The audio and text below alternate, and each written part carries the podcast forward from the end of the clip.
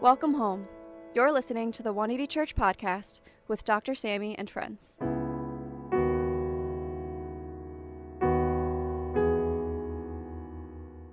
Dr. Sammy and friends are resting this week and will return next week. However, we have a leader from our local church community giving today's message. Take the average university student today to a great art museum, and they do not have a clue of what these paintings are about. Take them to the Sistine Chapel in Rome. Have them look up at Leonardo da Vinci's masterwork on the ceiling. They have no clue of what he was trying to say because they don't know the story. And sadly, they then do not have the big clues about the meaning of life. Tell me a story. Thank God, God has told us a story, a cluster of stories in the 66 books of the Bible. Genesis 1 to 11 speaks to the fundamental questions all the other stories are raising. Questions like Where did we come from, Grandpa? Why are we here? What are we? Are we alone in the universe? What does it mean to be human? Why does it hurt to be a human? Why do human societies rise and flourish and then begin to rot at the core? Where is God in all this? What kind of God is in all of this? Can the world be fixed? Who will do the fixing and when? We are fundamentally relational creatures. We are made for relationship. This is why broken relationships hurt more than broken bones. Now, the most important role of the stories in Genesis 1 to 11 is to help us realize why we need a Savior and what the Savior comes to do. We ended with saying that there was only one command in the Garden of Eden. And I mentioned that if we have maybe in the question and answer time, I can show you how that one command is at the root of all the other commands. The one command is, I'll now paraphrase it You be human, I'll be God. You try to be God, and it'll all come apart because you can't. And you'll become less human than I made you. That's the one command. Or to put it positively, then, trust me. You trust me. Let me be creator, you be the creature, and everything will work out. Enter the snake. Oh, I forgot to draw the snake. Um, so we got to draw this little snaky guy comes in here. Um, and the snake is on the cartoon is saying, Did God say? And you've heard that question raised many times. Did God say? Let's, so let's read again chapter 3, verses 1 through 5. You have it in front of you. Genesis 3, 1 to 5. Now the serpent was more crafty than any beast of the field which the Lord God had made. Notice the author doesn't bother giving us a history of evil, uh, just assumes it. You have to find that in other parts of the Bible, just assumes that this beast comes in. He says to the woman, Indeed, has God said, You shall not eat from any tree of the garden? The, by the way, it, did he quote the, God's word correctly? No. That's the nature of evil. It never really quite quotes God's word accurately. God did not say, You shall not eat from any tree of the garden, did he? In fact, he said the opposite. You may eat from any tree of the garden except the one. And the woman said to the serpent, From the tree, from the fruit of the trees of the garden we may eat, but from the fruit of the tree which is in the middle of the garden, God has said, You shall not eat from it or touch it, lest you die.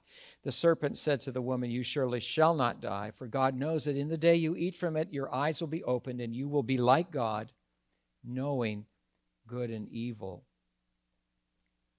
Now, the serpent comes in and twists God's word in a particular direction.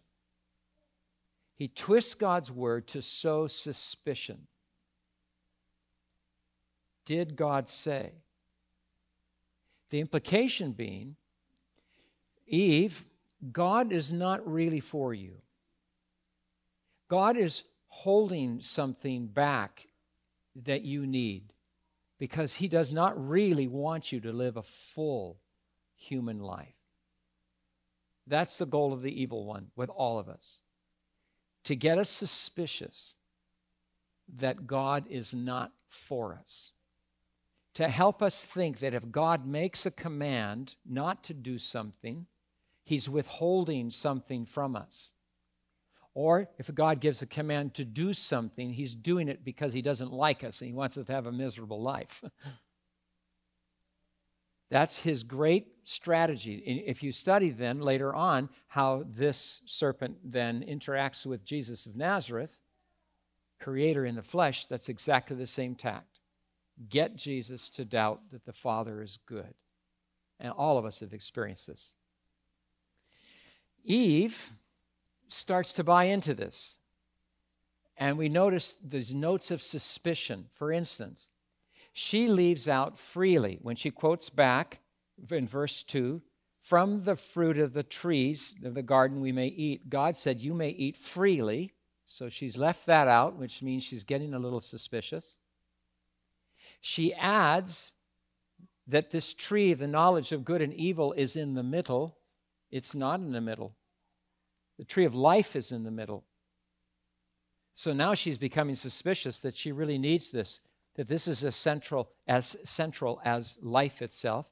She adds that God said you can't touch it. That God didn't say that. So she's now really getting suspicious. And she drops, you will die. The evil one's agenda was to get her to raise the question in her own mind can I trust this God? Would a good God tell me not to do something? You've heard that. The suspicion that the, this God is not for her and Adam, and therefore that she does need to take things into own, matters into her own hand and carve out her own life. So, in chapter 3, verse 6, then, that Moses tells us, or the woman saw that the tree was good for food, it was a delight to the eyes, and the tree was desirable to make one wise. She took from its fruit and ate, gave to her husband with her, and he ate. And then the whole thing starts falling apart. There's this avalanche of sin. This beautiful garden now turns into a cemetery. And all four of these relationships then begin to break. The relationship with God is broken. And I'm going to put these green lines in here as a way to say that. In chapter 3, verse 8, the text says that they hid themselves from the Lord God. Up to that point, whenever God would walk in the garden, they welcomed his presence. Yay, God's here.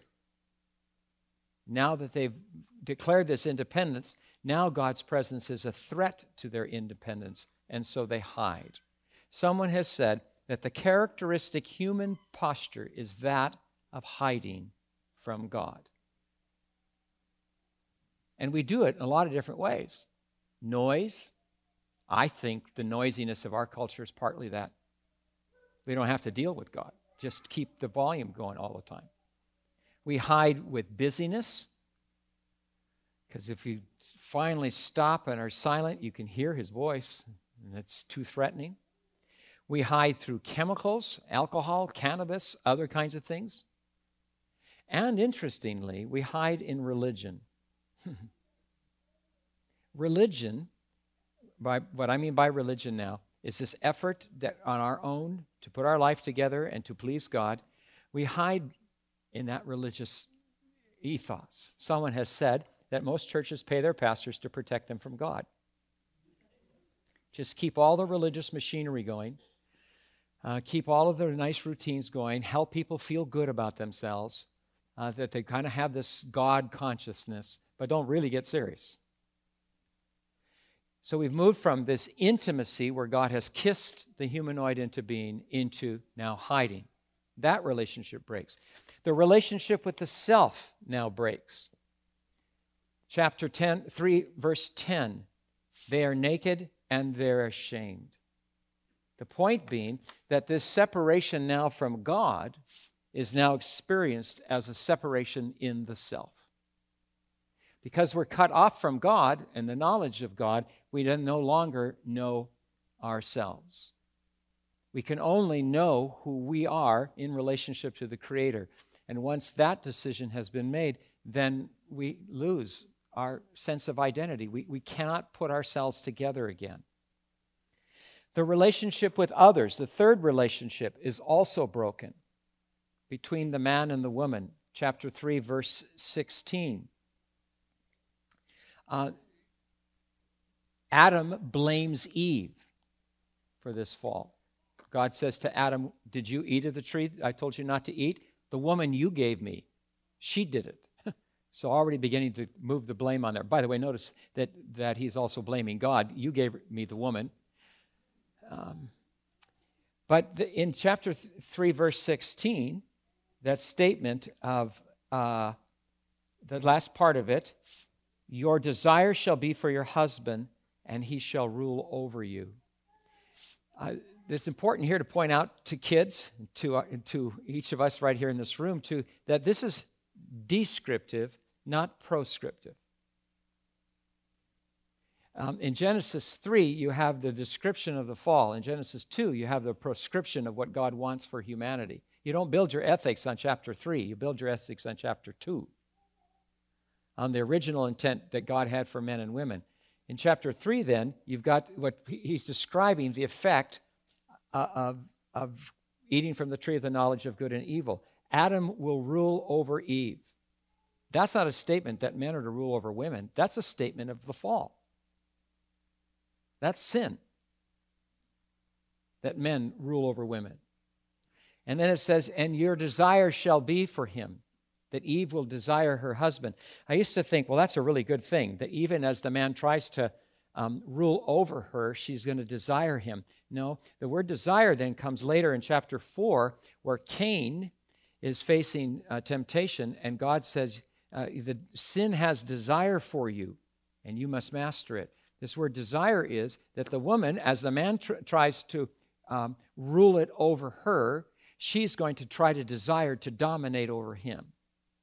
And so you've got this, instead of this mutual cooperation, this egalitarian mutuality that we were created for, you've got the man trying to uh, lord it over the woman and the woman trying to lord it over the man. Partnership has now moved to the attempt to dominate. And then the relationship with the earth is affected. It too is broken. Chapter 3, verses 16 and 17. The ground is cursed. There's pain in childbirth. See, in Genesis 1, God had said, Be fruitful and multiply. And the consequence of declaring independence from God means that there's now pain in fruitfulness and there's pain there's pain in being fruitful and there's pain in multiplying. It's just not working anymore. Now, that's not where the story ends, though. And I like the way uh, Sally Jones, um, Lloyd Jones says it in the uh, Jesus Storybook Bible. I think many of you have that. Right there in the middle of Genesis 3. Um, well, in another story, it would be all over, and that would have been the end. And the next page, but not in this story.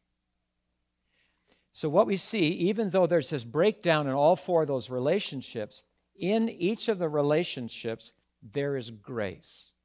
And I want to show you that. Genesis 3 is full of grace.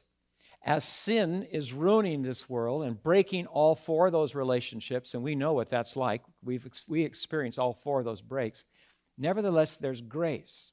For instance, and I'm going to use a red pen now to, to suggest that in the, even as they're, they're broken, there's a bridge that's being built in each of these relationships. The ground still produces food. In the garden that has become a cemetery, gardens still grow. That's grace. You see, when we live from this story, you look out and at the vegetation of the world and you see grace. That's, by the way, where the tradition came for saying grace when you eat.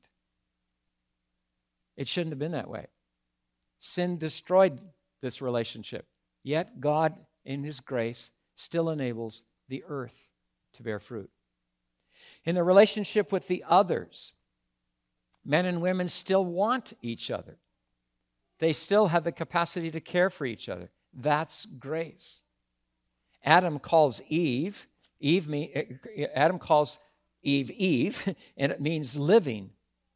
That even under this reign of death, we still are alive and we still have something of God's life in us. That's grace. And then the relationship with the self. God does something wonderful there too. It's chapter 3, verse 21. God covers the nakedness of Adam and Eve. Earlier on in chapter 3, verse 7, they tried to hide under the fig leaves. I thought, as a kid, that always intrigued me, how, how they did that. They try to hide under the fig leaves. God knows this isn't working, and so God then covers them. It's a beautiful picture of grace. And then this relationship with God that has been broken. Oops, wrong, wrong color. Um, I want the red. You're going to see why I have the red in a moment. There's all kinds of grace that go on in this chapter in the relationship with God. For instance, in chapter 3, verse 9, God asks, Where are you? Where are you? The implication being, God still wants a relationship with this rebel. Where are you? God is always calling us out of our hiding. God is always calling everybody out of their hiding. That's something you can know, by the way, in any situation where you live or work. That God, in, in a mysterious way, is calling all these people out of hiding in one way or another. God is going to have a relationship. He's not going to be frustrated by this. As I already mentioned, he covers the shame of Adam and Eve. And it's interesting, it's animal skins that he puts on them, which means what? And some animal died. And it's a picture then that's through some kind of death, this shame is going to be taken away. Isaiah 61, verse 10 He clothes me with garments of salvation. Psalm 32 and Romans 4 Blessed are those whose sin is covered. God covers the shame. And then he protect the, the other way that this full of grace is that God protects the way to the tree of life. Maybe that's bothered you in chapter 3, verse 24, where he drives the man out and then sets um, at the sets at the gates this sword to guard the way to the tree of life so that Adam and Eve don't reach out and grab this tree in their independence. That's grace. It's grace. Because God does not want a creature who is now seeking to live independent of Him grab hold of this life and then live eternally in independence. That's would be horrifying. So God, in His grace, protects the way. And then the great note of grace is in chapter 3, verse 15. Read that with me. Look at that very carefully. It's called the proto gospel. 3:15 God is speaking to the serpent I will put enmity between you and the woman and between your seed and her seed he will bruise you on the head, that is, the seed of the serpent will bruise you on the head. You, the seed of the woman, will bruise him on the heel. In that text, God is promising that one day a woman is going to have a seed slash child slash son. And that child is going to crush the serpent, and as a result of that, be able to then put these things back together again. A seed is to come, which will help you understand at Genesis 12, when God calls Abraham and Sarah, God makes a promise to Abraham that in you all the families of the earth will be blessed. He then makes it clear that Abraham is going to have a son, and the Hebrew text is seed. And in this seed, all the uh, families of the earth are going to be blessed. You keep reading this word seed through the rest of the story, and you get to David. And David is promised a seed that will one day come and rule over a kingdom of peace that has no end. You have a text like Isaiah 9 a child will be given to us, a son will be given, and in him light will come into the darkness, etc. All building up to a great text, Galatians 4 4. In the fullness of time, God sent forth his son, born of a woman. And anyone who had been steeped in these chapters would have understood what Paul is saying. After all these centuries, here finally now is this seed of the woman who has come into the world to crush the evil one. And because of that, crushing of the evil one, then there can now be the reversal and starting to put all those four relationships back together again. So, why do we need a Savior? We need a Savior because all four of these relationships are broken. And you know it, and I know it, right? We can all give testimony to some dimension of brokenness in all four of these relationships. That's why we need a Savior. And what does the Savior come to do? To put all these relationships back together again. Earlier on, I said, before we saw the brokenness, that Genesis 2 is describing what righteousness is all about. Righteousness is right relationship. And there's some interesting texts. Romans chapter 1, verse 16 and 17. The Apostle Paul is saying, I'm eager to preach the gospel in Rome. Why are you eager to, pre- eager to preach the gospel in Rome? He says, Because I'm not ashamed of the gospel. Why are you not ashamed of the gospel? Because it's the power of God unto salvation. Why is the gospel the power of God unto salvation? And here's the line because in it the righteousness of God is revealed. And Paul, I think, has these chapters in mind. In the gospel of Jesus Christ, God's way of putting all these relationships back together is revealed. Great text in, the, in Romans is Romans chapter 5, verse 20. Where sin increased, grace abounded all the more. Tell me a story, Grandpa. Okay. I'll tell you a story. You were made for four relationships a relationship with the earth, a relationship with other people, a relationship with yourself, and a relationship with God. And God told us, You only have one command to make this work trust me, let me be God. We didn't do it. But God did not give up. God has come all the way down in the person of Jesus Christ to put this relationship with the earth back together, put the relationship with other people back together, to put the relationship with the self back together, because he's putting the relationship with God back together. Tell me a story, Grandpa. Okay, I'll tell you my favorite story when I was a little boy Humpty Dumpty. I think I identify with Humpty Dumpty. Humpty Dumpty is this little egg, you know, that sits on a wall. I identified with him as a, it's a fat egg because I was a little chubby boy. Too many chocolate chip cookies.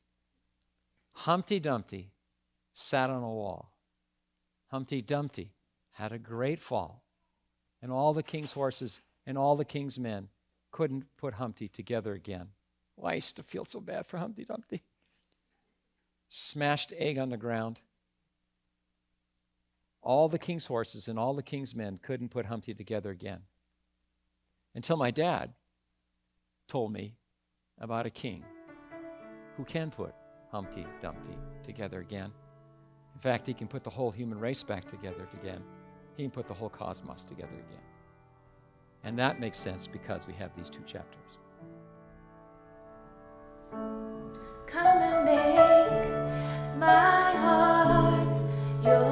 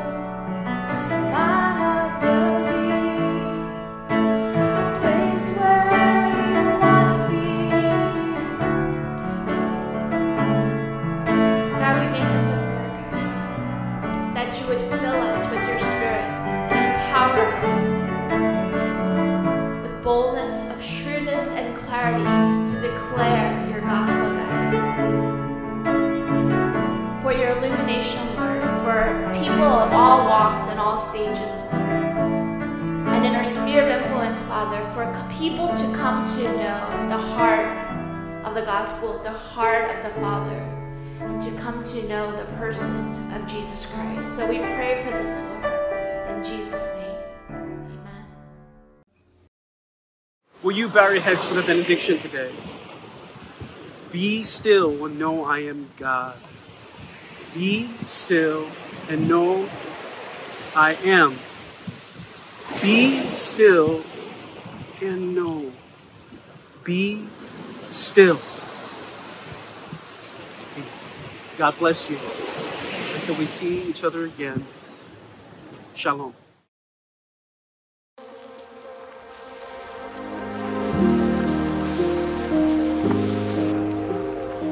Hi everyone, my name is Minyoung. I'm a member here at 180 Church, and we're so glad that you were able to attend today's service with us. Um, there are a few community news that I'd like to share with you all. The first announcement is about our tithes and offering. We want to remind all of our members here at 180 Church to keep God in the center of your life, which includes your finances. You guys can do so through the online payment methods shown on the screen. You can give through Venmo at Church 180, Zelle and Chase QuickPay at offering at 180church.tv, or if PayPal is your preferred method of giving, you can head over to our website at 180church.tv where there is a link to donate through PayPal. Our next announcement is about our prayer text hotline at 180 Church, which is available on text at 5397 prayer and also via email at prayer at 180church.tv. This is a resource for everybody, and especially during this difficult time where we need some prayer and support, there is a prayer team that's ready to help you and to pray for all the requests that you may have. Um, if your prayers have been answered, you can also share them on the text hotline and we can celebrate the good news together. Next up is about small groups at 180 Church. These are smaller pockets of our community that meet on a weekly basis where we can dive a little bit deeper into the Word and share how the message from that Sunday uh, spoke to us. We have a few different groups that are all meeting virtually now, and if you're not currently connected with a group, you can reach out to Pastor Billy at the email shown on the screen and he can get you plugged in into a group for you. On the topic of community, we also have a number of different social media handles and channels where you can follow us, like us, and love us during the week. We have a Tumblr page at 180BRG where we post a chapter of the Bible a day so you can read through the Bible with us. We also have a Facebook page at 180 Church. Dr. Sammy, our head pastor here at 180 Church, has a Twitter handle at Dr. Sammy Kim. We also have a YouTube channel at 180 Church NYC, where I'm sure most of you guys are watching us right now. And we also have two different Instagram pages at 180 Church and also at 180 BRG, where there are really encouraging posts and verses that get shared there. So I hope you guys will follow us there and be encouraged. That's all of our community news. Once again, we want to thank everyone for joining us this Sunday, and we hope to see you again soon. Bye.